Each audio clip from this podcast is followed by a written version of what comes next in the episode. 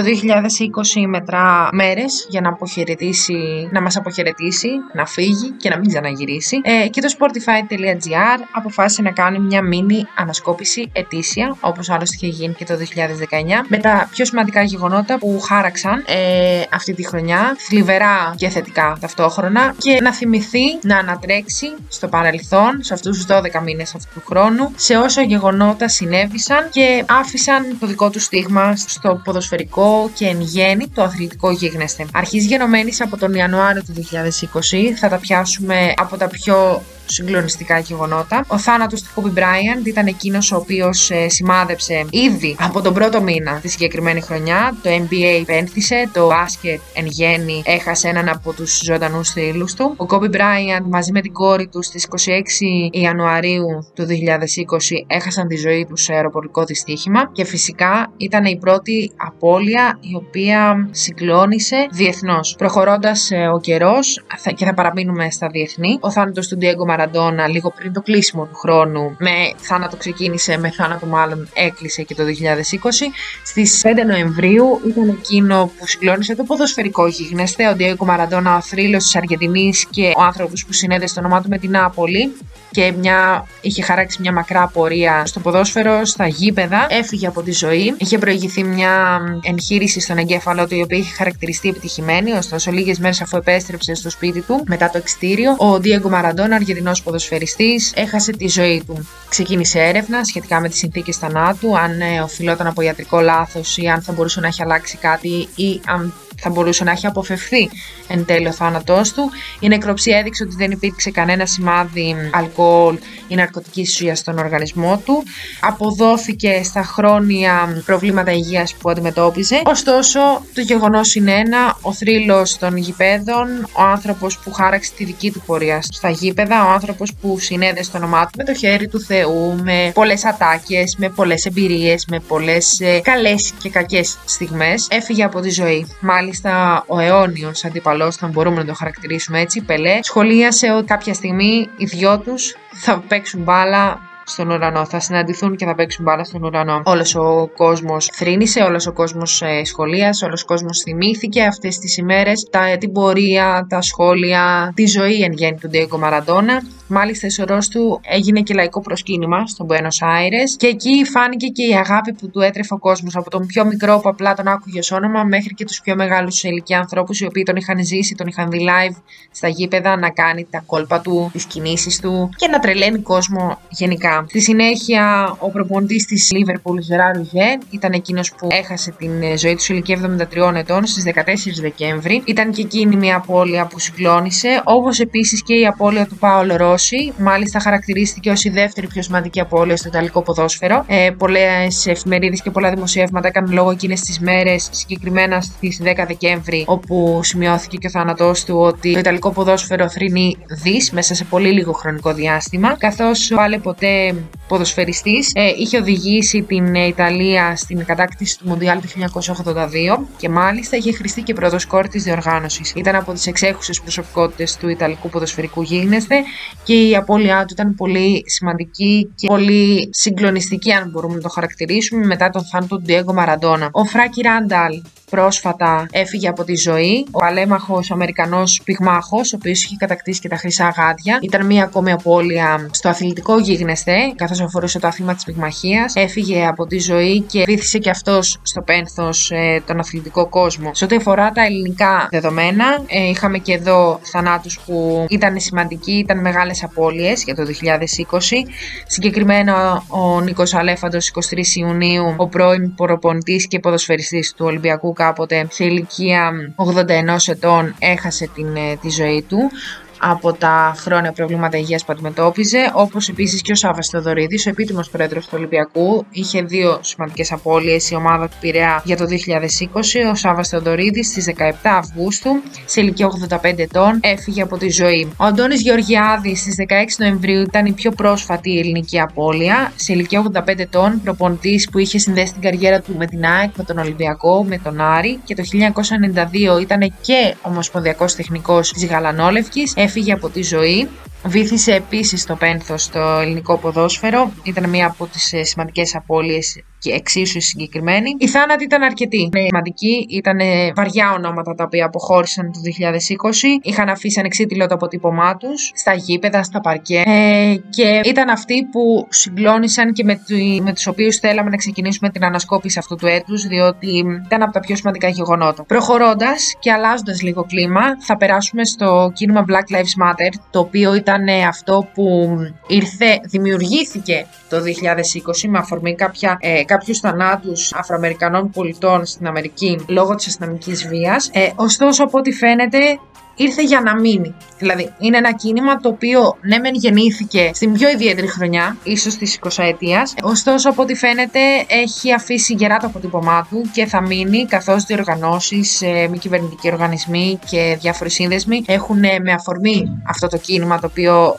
γεννήθηκε το 2020, αποφάσισαν ότι θα πρέπει να κυνηγήσουν, θα πρέπει να διαμορφώσουν ε, με τέτοιο τρόπο τις, ε, τις συνθήκες ώστε τα ανθρώπινα δικαιώματα ανεξαρτήτως ε, φιλετικών, κοινωνικών, οικονομικών κριτηρίων να είναι ίδια και να ακούγονται ίδια σε όλο τον κόσμο. Ίσως ήταν ένα κίνημα το οποίο υπήρχε, προϋπήρχε σαν ιδέα, αλλά γεννήθηκε. Αυτό που είναι το ιδιαίτερο με το συγκεκριμένο Black Lives Matter είναι ότι ανήκει στα μεγάλα 2020, όχι για καταδείκνει τα κακό κείμενα τα οποία λίγο πολύ περισσότερο γνωρίζουν. Απλά γιατί είχε τέτοια απήχηση στον αθλητισμό που ήταν πρωτόγνωροι. Συγκεκριμένα ε, από τα ποδοσφαιρικά γήπεδα μέχρι και τις πίστες της Φόρμουλα 1 υπήρξαν αντιδράσεις, υπήρξαν εμφανίσεις, υπήρξαν σχόλια, μηνύματα με φανέλες, με κινήσεις ποδοσφαιριστών πριν την έναρξη των αγώνων, με, με διάφορους τρόπους υπήρξαν όλες εκείνες οι αντιδράσεις που ο αθλητισμός για πολλά χρόνια δεν είχε σε τόσο μεγάλο βαθμό επιδείξει. Συγκεκριμένα φάνηκε και με αυτόν τον τρόπο ότι ο αθλητισμός είναι κομμάτι της κοινωνίας, είναι μια μικρογραφία της κοινωνίας και δεν μπορεί να μείνει αποκομμένος από τα όσα συμβαίνουν. Και τα κακό κείμενα, πόσο μάλλον οι κοινωνικές ε, διαφορές και τα ανθρώπινα δικαιώματα όταν καταπατώνται, είναι κομμάτι του αθλητισμού, επηρεάζουν αθλητές, επηρεάζουν παράγοντες, επηρεάζουν έναν ολόκληρο κόσμο, ο οποίος λειτουργεί και παίρνει ενέργεια από την υπόλοιπη κοινωνία. Επομένως, το γεγονός ότι σε όλα τα γήπεδα αρχίζει γενομένης από την Bundesliga, η οποία ήταν η πρώτη που λόγω της επιστροφής μετά τον κορονοϊό στα γήπεδα ήταν η πρώτη που ξεκίνησε χορό των αντιδράσεων, έδειξε την έντονη αντίδρασή της για τον ρατσισμό και τα κοινωνικά φαινόμενα. Μάλιστα, ο Τζέιτον Σάντσο, αναφέρουμε συγκεκριμένα ένα παράδειγμα, στη νίκη της Borussia Dortmund με την Paderborn, όταν ξεκίνησε το, όταν επανεκκίνησε το πρωτάθλημα το γερμανικό, ήταν εκείνος ο οποίος έβγαλε τη φανέλα του και είχε μπλούζα που έγραφε το μήνυμα δικαιοσύνη για τον George Floyd. Ο George Floyd ήταν ένας Αφροαμερικανός, ο οποίος έχασε τη μάχη, έχασε τη ζωή του από αστυνομική βία, όπως ε, καταγράφηκε σε βίντεο. Βέβαια, η κίνησή του ήταν ήταν κατά των κανονισμών του γερμανικού πρωταθλήματος, αντίκρισε την κίτρινη κάρτα. Ωστόσο, κάπως έτσι όμως ξεκίνησε και όλος ο χορός των αντιδράσεων. Πολλοί παίκτες ξεκίνησαν ε, να, να στείνονται πριν την έναρξη των αγώνων στο, στον κύκλο, στη σέντρα και γονατίζοντας να αποτείνουν φόρο τιμής σε όλα τα, όλα τα θύματα της αστυνομικής βίας.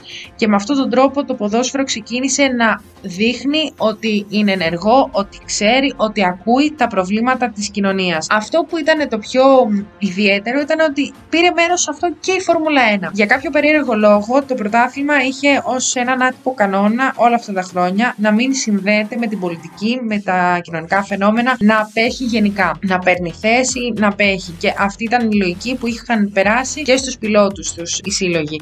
Ωστόσο, ο Λουίς Χάμιλτον ήταν εκείνος ο οποίος είπε: Όχι, δεν θα συμβεί αυτό. Έγραψε ιστορία. Έγραψε ιστορία ο Βρετανός, όχι μόνο γιατί είπε θα αντιδράσω, αλλά γιατί κινδύνευσε μάλιστα να αποκλειστεί και από το θεσμό. Το γεγονός ότι με δικά, του, με δικά του καπέλα, με δικά του μηνύματα, με μάσκες, με οποιοδήποτε τρόπο προσπαθούσε να, να δείξει μετά από κάθε πρωτάθλημα, μετά από κάθε Grand Prix την αντίθεσή του στο γεγονός ότι υπάρχει ακόμη κοινωνική διάκριση και καταπατώντας τα ανθρώπινα δικαιώματα, ήταν αυτό το οποίο λίγο έλειψε να τους στοιχήσει και τη συμμετοχή τους στους υπόλοιπους αγώνες Φόρμουλα 1. Μάλιστα, ο ίδιος είχε σχολιάσει ότι ε, δεν με έχουν σταματήσει τόσα χρόνια οι κανονισμοί. Ο κόσμος λέει διαρκώς πως το άθλημα δεν παίρνει θέση για τα γεγονότα στην πολιτική. Αλλά όταν μιλάμε για ανθρώπινα δικαιώματα, είναι κάτι που δεν είναι διαπραγματεύσιμο. Πρέπει και εμείς να τα προωθούμε και να τα υποστηρίζουμε. Έχουμε ένα ευρύ φάσμα ατόμων που παρακολουθούν το άθλημα από διαφορετικά κοινωνικά υπόβαθρα και πολιτισμούς και οφείλουμε να περνάμε θετικά μηνύματα μηνύματα προς αυτούς, ειδικά σε ό,τι αφορά την ισότητα. Με αυτόν τον τρόπο ο Λουί Χάμιλτον είπε ότι. Με αυτόν τον τρόπο, μάλλον ο Λουί Χάμιλτον έγραψε ιστορία και η Φόρμουλα 1 ξαφνικά έγινε κομμάτι του κοινωνικού γίγνεσθαι, έγινε κομμάτι της κοινωνίας πήρε θέση άτυπα ή μη, θέλοντας ή μη. Με τον Λούι Χάμιλτον μπροστάρι πήρε θέση. Πάμε στα θετικά γεγονότα. Ο Λούι Χάμιλτον ξεπέρασε τον Μάικλ Σουμάχερ, φτάνοντας στις 92 ε, τίτλους στο πρωτάθλημα ε, και έγραψε ιστορία με αυτόν τον τρόπο. Είναι ο πρώτος που κατάφερε ναι, με την 92η νίκη του σε Grand Prix να, να, να, να σπάσει αυτό το ρεκόρ. Πριν το κατήχε ο Μάικλ Σουμάχερ με 91 νίκες. Τώρα ο Λούι Χάμιλτον έθεσε ένα νέο ρεκόρ και μένει να φανεί ποιος ήταν ο επόμενος που το σπάσει ή αν και ο ίδιος θα καταφέρει να ξεπεράσει και τον εαυτό του. Σε ό,τι αφορά τώρα τη Φόρμουλα 1, θα παραμείνουμε σε, σε αυτό το άθλημα, όχι για κανέναν άλλο λόγο, αλλά γιατί δεν μπορούμε στην ανασκόπηση του 2020 να μην αναφέρουμε και το τρομακτικό, σοκαριστικό ατύχημα του Ροζέν Γκροζά, ο οποίος λίγο πριν το φινάλε των αγώνων της Φόρμουλα 1.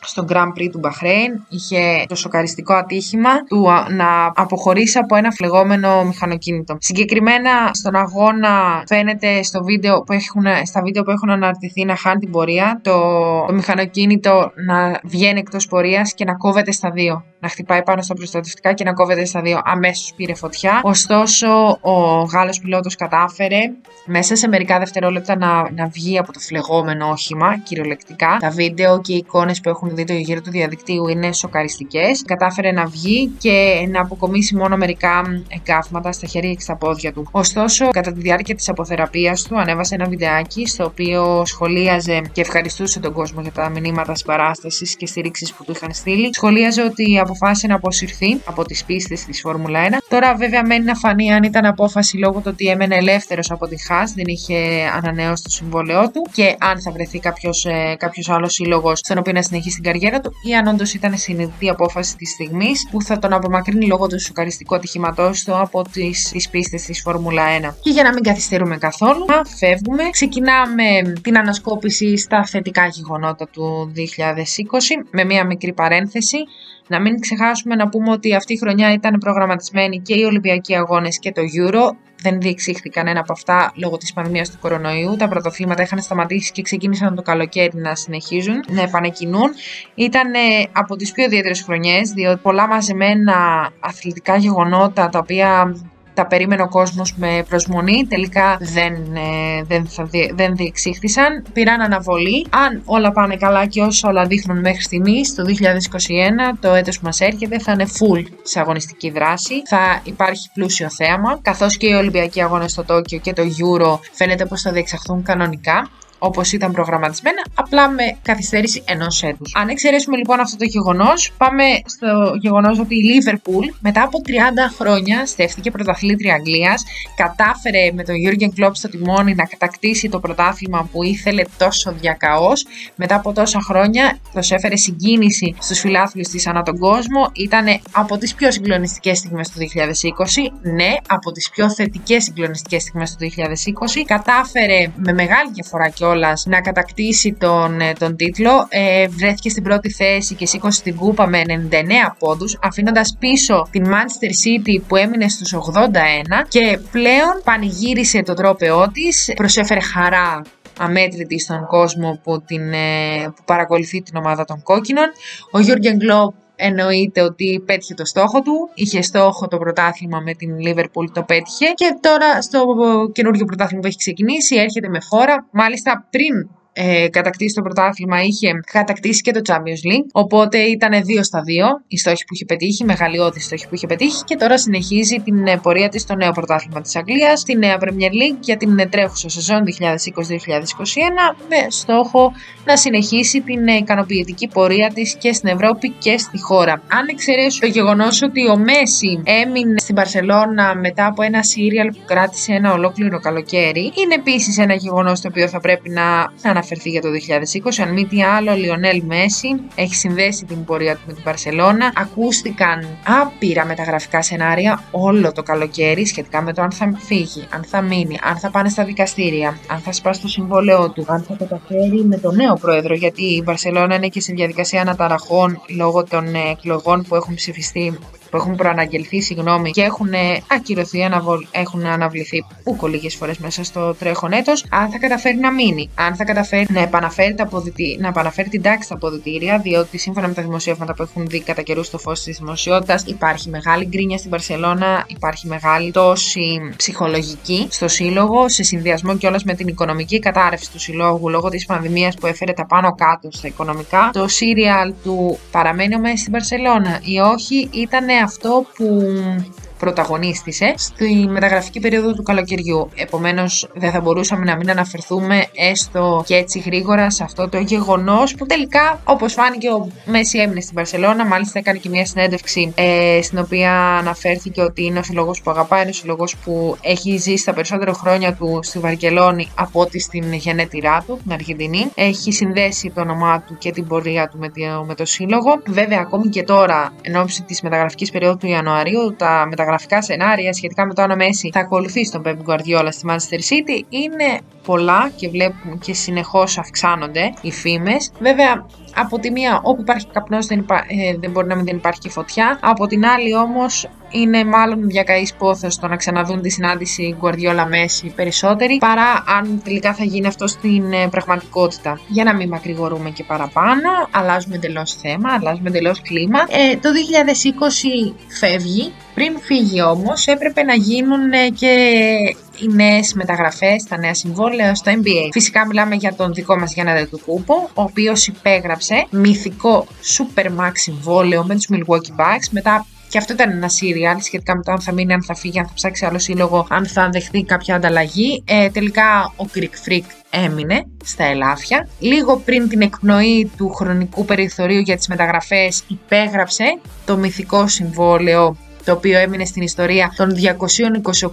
228,2 εκατομμυρίων δολαρίων, κάτι που σημαίνει ότι θα έχει εγγυημένα 256 εκατομμύρια δολάρια για τα επόμενα 6 χρόνια. Ήταν η επέκταση του συμβολέου του, έμεινε στην ιστορία ως ε, ρεκόρ συμβολέου που, που υπογράφει παίκτης του NBA. Ε, σημαίνει ότι ο Γιάννης Αντοκούμπο θα παραμείνει στους Milwaukee Bucks μέχρι το καλοκαίρι του 2026 και φυσικά δεν γινόταν η ανασκόπηση του 2020 να μην αναφερθεί στον δικό μας τον Έλληνα Έλληνα NBA που γράφει ιστορία και σε πολύ μικρή ηλικία και σε πολύ, μικρή σε πολύ μικρό χρονικό διάστημα κατάφερε να γίνει η πιο ακριβή στην ιστορία του NBA μεταγραφή. Συμφωνία, γιατί μεταγραφή δεν υπάρχει, συμφωνία και να είναι ο πιο ακριβοπληρωμένος Έλληνας αθλητής όλων των εποχών. Αν μη τι άλλο, είναι μια σημαντική διάκριση για την Ελλάδα.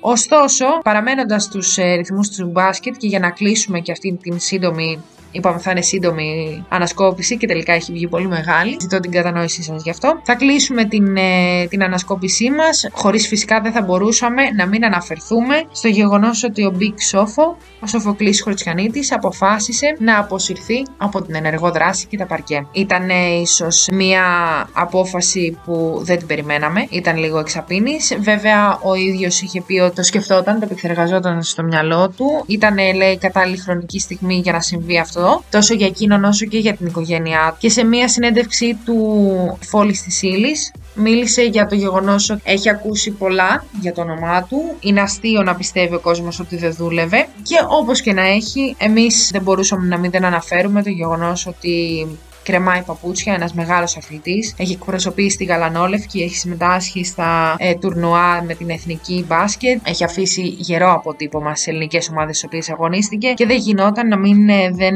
αναφερθεί στην ε, συγκεκριμένη ανασκόπηση. Κάπου εδώ το mini throwback και flashback του sportify.gr έφτασε στο τέλος του. Το 2020 είπαμε φεύγει. Το περιμένουμε με χαρά να το πούμε αντίο επιτέλους. Ελπίζουμε το 2021 να έχει πολύ περισσότερα θετικά γεγονότα παρά αρνητικά όπως το 2020 μας σημάδεψαν, όπως αναφέραμε. Και εδώ θα είμαστε να τα ξαναπούμε στην επόμενη ανασκόπηση του 2021 πια.